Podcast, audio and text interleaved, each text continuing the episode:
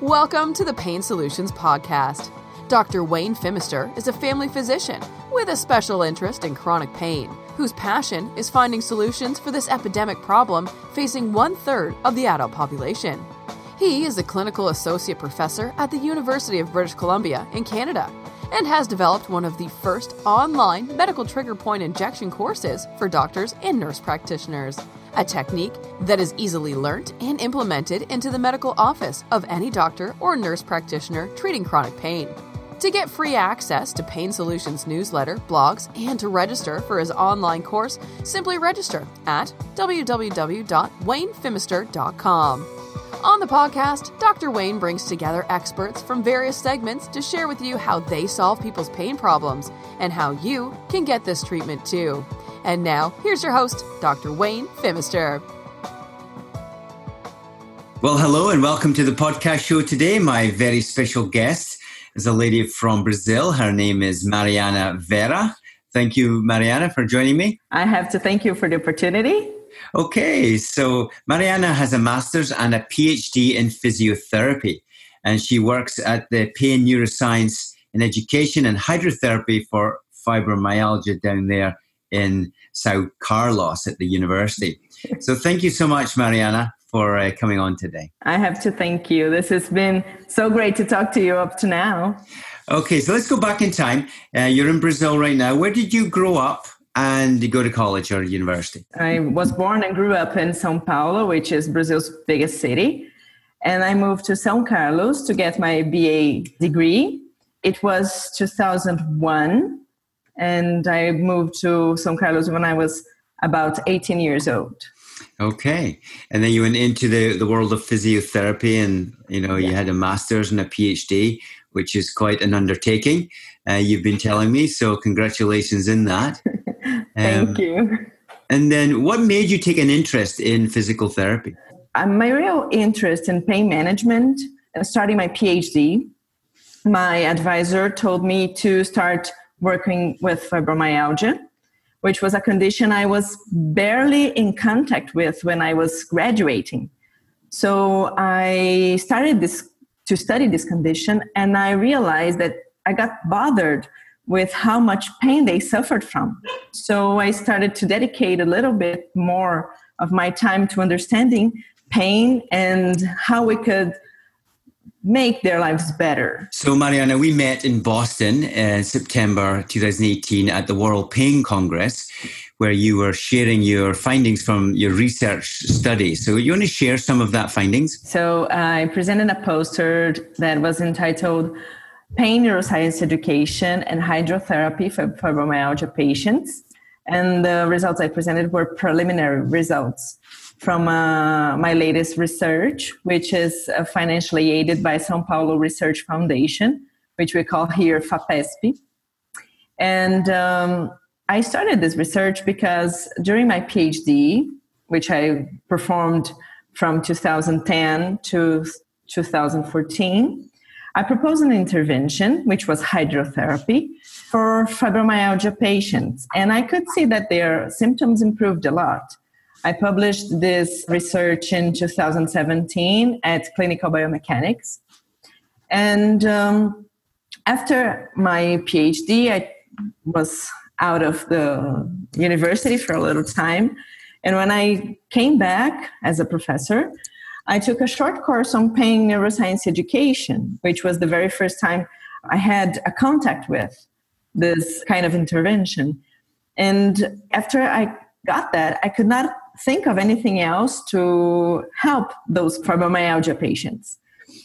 And uh, lastly, I decided to join both hydrotherapy, which I knew worked for them, and pain neuroscience education intervention to see if patients could improve more than they would just with hydrotherapy. Okay, so hydrotherapy, just to clarify, your patients are in the swimming pool or yeah. in a big tub that they could stand and walk and they're exercising. Is that correct? Yeah, that's correct. I have actually a protocol.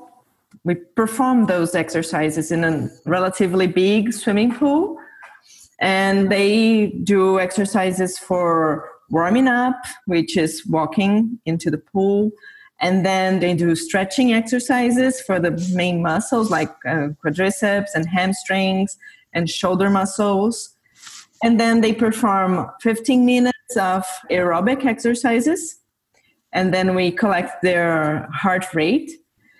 And then we perform, which I would call muscle activation exercises because hydrotherapy is a little difficult to talk about strengthening exercises. So I perform muscle activation exercises with upper limbs, lower limbs, trunk muscles.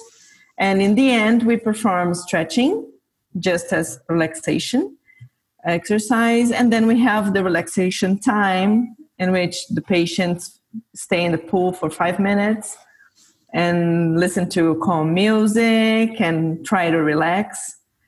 And uh, after that, they are free from the pool from that day. Okay, so how long was your clients and patients in the pool doing their routine activities? So this protocol is to twice a week protocol of 45 minutes each session. And we have 12 weeks of hydrotherapy. And what were the results from the hydrotherapy?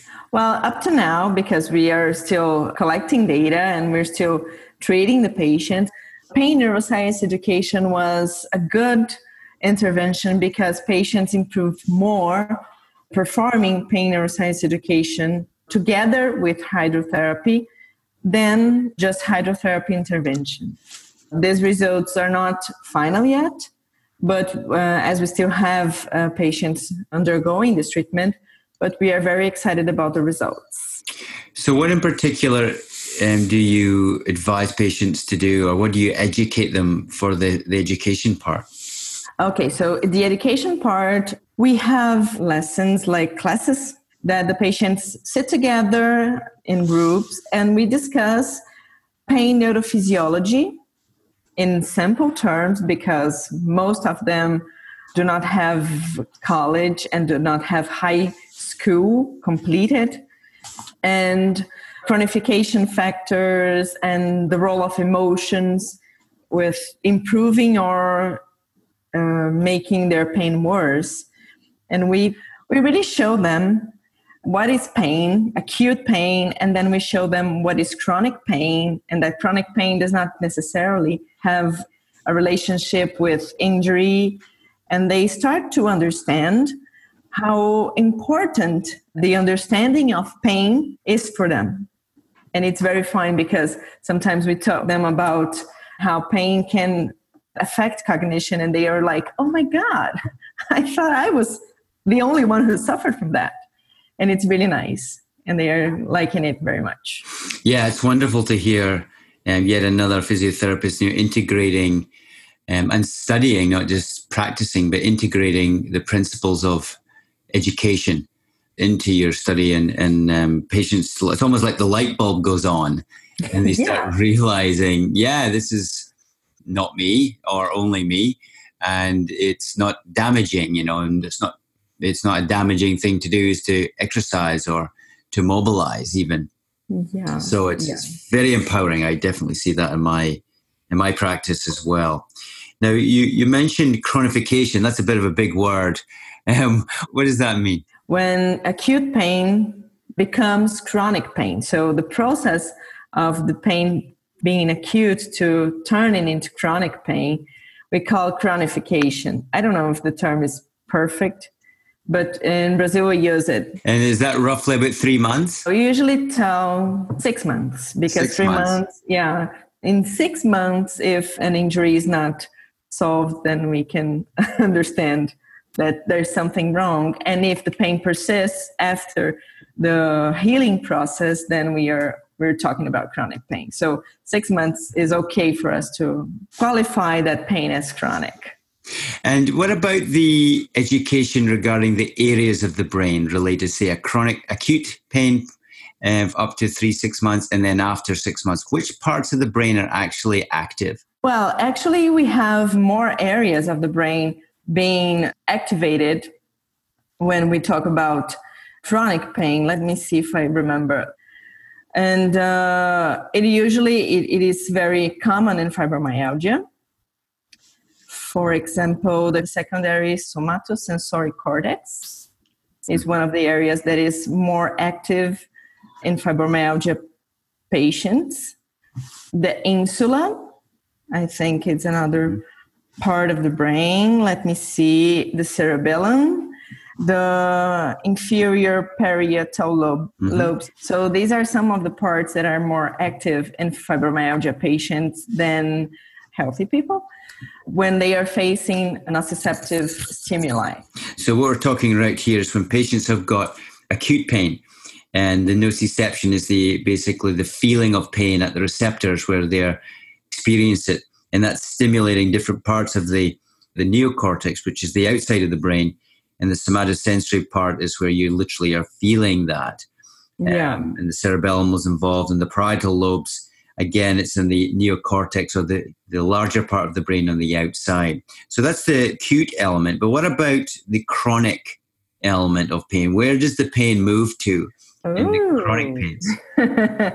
Well that's a question i don't think that we have been able to answer because uh, we don't have actually a center of pain we, what we have is a process called central sensitization which is the brain becoming more sensitive to stimuli because all of the areas, including those I talked now, and including, for example, hippocampus, which is linked to emotions, and the limbic system, which is also linked to emotions, they are more active and more sensitive to stimuli. So we don't have an actual part of the brain to where pain moves, actually, we have the brain working in a sensitized way because of pain. That's interesting. Yeah, the, I've recently read around this subject as well, and uh, how the hippocampus is also known for memory, and the yeah. memory center in that central part of the brain called the limbic system. And uh, another areas in you know located in there like the amygdala, which is the classic yeah. for memory learning and yeah. memory recall. And what happening in our chronic pain patients is this emotional component of the brain is really firing up and yeah. you know fueling this sensitivity or central sensitivity as, as a general term that's been given in the medical world for the fibromyalgic experience. So in essence, the whole brain is being triggered in a different way and, and it's overactive and it's just not behaving properly you know, and, and it's linked to memory and it's linked to learning as well. And yeah. it's almost like the body learns that pain is a bad thing. Yeah. And the key to education and mobility and movement is to unlearn that and to do yeah. activities to prevent that, which is certainly possible with cognitive behavioral therapy and some of the things that we've talked about on this show in the past. So, you know, it's, it's really great to to hear the work that you're doing in Brazil and you know coming up with different modalities because certainly hydrotherapy is something my patients do on a regular basis some of them who who like that. But i think it must be pretty available. You know all you need is a swimming pool nearby and one or two interested parties to, to put on classes. And and i'm sure that's pretty available in the local health center or leisure center for people around the world we have somewhat an easy access to the pool. We only have to have a, a good team because the swimming pool has some issues like the water physics that cause a, a lot of uh, physiological uh, effects, and we have to look out for them when we perform those exercises. But yeah, not only we feel very good when we're into the pool because we have warm water that makes us more relaxed and we can somewhat leave our problems there. I don't know. It's mm. therapeutic. Mm. And uh, we have uh, ways of performing exercises in a more effective way for some people because we can move better when we are into a swimming pool. Like we have the flotation that helps us to perform movements that sometimes in a land based exercise we can perform. So the the pool allows us to perform things like that, and that's why I'm passionate about it. Yeah, I, I, can relate to that too. I growing up, I was a swimmer, and so I was always in the pool. In fact, my my best man at my wedding says he's nothing like me because I don't swim, and he spends all his time in the swimming pool. so you know what I'm talking about. yeah, yeah, I remember that well, and you know, it's it is. There's something about it. it I, I can't explain it really, but maybe it's connected to the womb, you know, and the fetus and we're surrounded by our mother's amniotic fluid and it's warm and a core connection that we have, I think, with water. Yeah. And when you think about us, we are 70% water, you know, yeah. salt water, saline solution in our body. So, yeah, it's a fascinating subject. It's really good to be utilizing the pools and our resources around us to for activities and movement. So well done for that. Just want to ask a question about: Is there any other you know research going on right now, maybe in your department or uh, other universities that relates to a similar subject on fibromyalgia?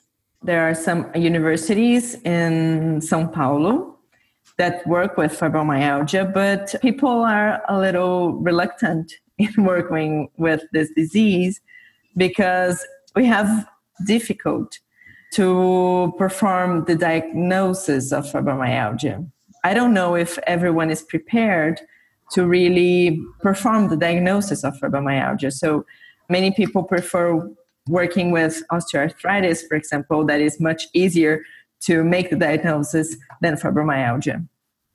But I know the, those centers, uh, besides UFSCar, which is my research, and some other uh, that are from undergrad students that work with fibromyalgia as well. We have Unicid, and USP, which are two universities in Sao Paulo that work with fibromyalgia that I know of.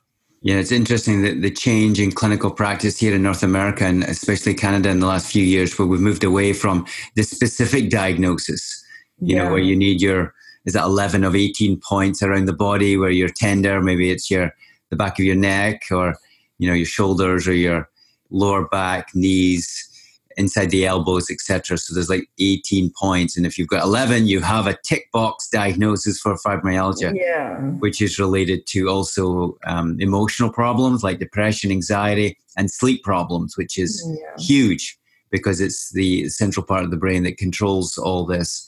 That's all been affected. But now I think more and more we've been encouraged to, you know, just diagnose it as family physicians and therefore get on and help patients as much as possible rather than waiting for one year or more to see a rheumatologist who does all these tests that are expensive, uh, which are needed for certain other conditions. But with fibromyalgia, it's a diagnosis of exclusion. So, yeah. you know, I like the, the approach of the, the symptoms fit, the history fits, the examination fits, and, and also those other medical issues alongside it. And therefore, we yeah. can move on. And I think one thing that I've realized is sometimes we get caught up in the diagnosis of fibromyalgia. You know, I think initially it's good to, to know what it is, but then if patients can hang on to that label, yeah, stuck with fibromyalgia, I have fibromyalgia, and rather than say, well, okay, this is the diagnosis, let's move on and fix this. We can change yeah. the brain, we can change yeah. our activity, we can literally change our experience, and we can get rid of fibromyalgia. It is possible. I see it when patients take on this new belief system. But it's a long journey because yeah. our system around us is talking about conditions and diagnoses, and um, it's so easy to get trapped in this mindset that we can't change it. Yeah, and I usually, when I teach classes about fibromyalgia, and I use a, f- a little figure that I found on Google Images that is a box full of resentment, guilt, uh, desperation, depression, anxiety. And uh, there is a person carrying that box.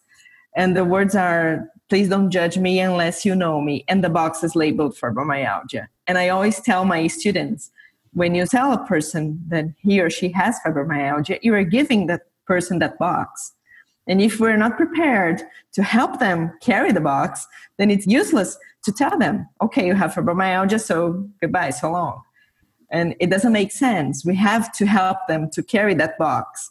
The diagnosis, the label fibromyalgia is very heavy to be carried by a person herself.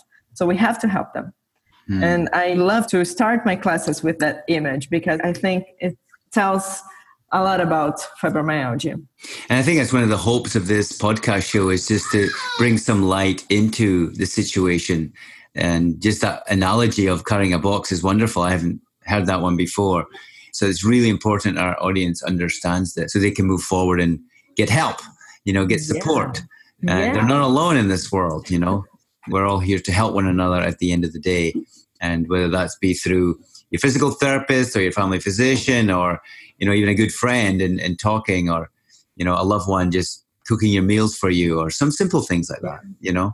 It's so important to feel that support and therefore the connectedness of who we are with with one another making the, the burden lighter. Yeah yeah. I, I think so too.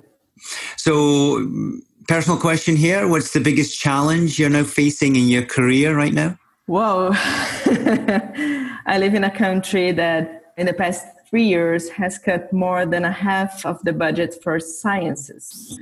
So we are actually working under budget, and the concurrence to get financial uh, aid from other sources, like state sources and uh, some programs in the federal sources, are getting, and the concurrence is getting bigger because of that difficult.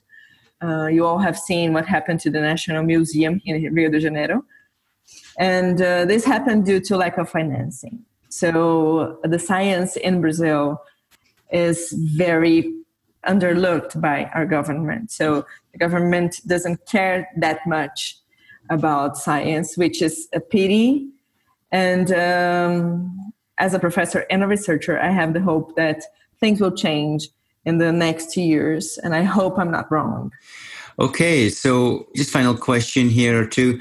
What would you like to share that we haven't already discussed? Well, we have discussed a lot, and I'm very happy about this because I could share a, a little bit of what I do here. And I think it's the first time, apart from congresses, in which I talk only to people that work in the same field as I do so this is the very first opportunity I have to talk a little bit more about my work and my hopes on research. So I'm thankful for that. So thank you very much, Wayne, and thank you everyone who's listening to that because you're making this very important for us in Brazil. Well, it's a pleasure. It really is. Just finally, is there a, a website or resources that our audience could go to to learn more about your work? Well, about my work specifically, I don't have websites. We eh. are we are very lousy at communication here in my work in my job. We are starting to learn that. So in a few years, I hope this changes. But we have a lot of sites that the audience could go to. We have a site called Pain in Motion, which is a group from Professor Jo Nijs. He works a lot with pain neuroscience education and we have actually a Brazilian group who is um, coordinated by uh, Professor Felipe Reis. And we have a website called Pesquisa em Dor, which is P E S Q U I S A E N D O R dot com. So there you can find some information and about pain neuroscience education and patients could go there and health care providers could go there because they have links for both. Well, thank you so much, Mariana. It's been great talking to you and having you on the show today. Thanks so much. I have to thank you. Thank you very much.